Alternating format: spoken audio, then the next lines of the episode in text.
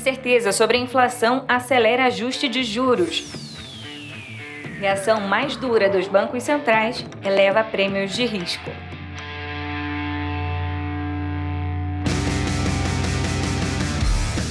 Caro investidor, cara investidora, esta é a carta do gestor de abril da Quilima.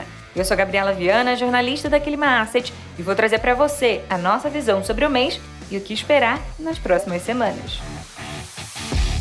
O cenário de 2022 já contava com um quadro de inflação alta e uma acomodação da atividade global. O que não estava nos planos era a política de Covid-0 na China, que implicou e implica em novos lockdowns e a guerra entre Rússia e Ucrânia, que acentuaram tanto a desaceleração da atividade como pressões inflacionárias. Por isso, a nossa equipe revisou o cenário base para 3,3% para 2022, uma expansão abaixo da média histórica de 3,5% observada entre 1980 e 2019, elevando o desafio dos bancos centrais de ajustar sem causar um hard landing na economia em 2023. No início desse mês de maio, o Fed e o Copom elevaram as taxas e movimentaram o mercado financeiro. Acompanhando as nossas expectativas, o Fed ajustou a taxa de juros em 0,50 basis points, esperando que essa alta mantenha o controle da economia do país. Como consequência disso, as taxas de juros das Treasuries de dois anos subiram 38 basis points no mês de abril. Na nossa avaliação, o Fed deve ajustar os juros rapidamente para o patamar neutro, com mais três altas de 50 basis points e mais duas de 25 nas últimas reuniões do ano, levando os juros básicos para 3% ao ano, nível que vai permitir a sintonia fina sem um grande atraso nos juros reais. Já aqui no Brasil, o Copom acompanhou o Fed e elevou a Selic em 1% ao ano, levando a taxa a 12,75%. Como você já deve ter acompanhado nos noticiários, é esperado que o ciclo de aperto monetário continue avançando em 2022. Aqui na Quilima, a gente acredita que em junho a taxa pode chegar a 13,25% ao ano. Ainda no território nacional, a atividade surpreendeu positivamente no primeiro trimestre. Assim, revisamos o PIB de 2022 de zero para um crescimento de 0,5%. E com a inflação mais alta no nosso país, os contratos futuros de juros de vencimento em 2024 e 2027 subiram 53 basis points e 61 basis points, encerrando em 12,58% e 11,83% ao ano, respectivamente. Em abril, o Ibovespa registrou forte queda de 10% na esteira da realização global. O real inverteu a trajetória de valorização e encerrou o mesmo mês com depreciação de quase 4%, mas ainda acumula valorização de quase 12% no ano.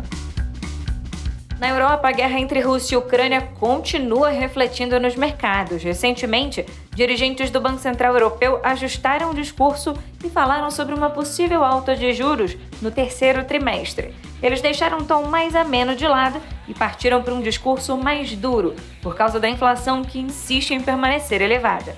Mas manter o crescimento impede o desafio de restringir uma ação mais agressiva da política monetária. Na China, a política de Covid-0 foi intensificada, levando a novos lockdowns e causando quedas na bolsa. Devido a esse movimento, o governo implementou medidas de estímulo para evitar uma desaceleração ainda mais forte, o que fez a nossa equipe revisar o crescimento de 5% para 4,5%, abaixo da meta de 5,5% para 2022. Mas o segundo trimestre já está comprometido. E como você sabe, toda carta do gestor traz o Kilima View, a visão da nossa gestora sobre os principais ativos e estratégias classe a classe e, claro, olhando para frente. Na renda fixa doméstica, o cenário de inflação alta levou a estrutura a reinserir uma alta de 50 basis points em junho. Mesmo assim, a gente mantém um viés neutro nas partes curta e longa da curva. No mercado de renda fixa global, os discursos mais duros de membros do Fed e os dados econômicos favoráveis reforçam a posição tomada nas treasuries de 2 e 10 anos. A expectativa de fortalecimento do dólar frente às moedas das principais economias, com o Fed apertando os juros, ainda se mantém. No caso do real, o melhor momento da moeda provavelmente ficou para trás, viu? E uma posição neutra faz sentido nesse momento do ciclo. Já na renda variável, apesar da forte correção do Ibovespa no mês de abril, a expectativa de medidas de estímulo à economia chinesa deverá ajudar na recuperação das empresas ligadas às commodities em detrimento às de crescimento, Nesse sentido, a gente mantém nossa avaliação do Ibovespa comprado. Da mesma forma, as empresas ligadas ao ciclo global e setores defensivos do Ibovespa seguem como preferidas para alocação nesse momento. Com relação às bolsas globais, a forte correção das bolsas em abril levou a revisão da posição vendida em SP500 para neutra. Mas para as bolsas emergentes, a gente manteve a posição comprada por causa da expectativa de medidas de estímulo pelo governo chinês ao longo de maio.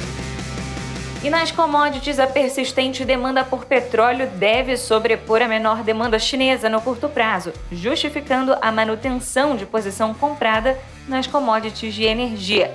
E para fechar, em fundos imobiliários, a expectativa de dividendos elevados dos fundos e os descontos de vários ativos justificam uma posição comprada na classe de ativos como um todo.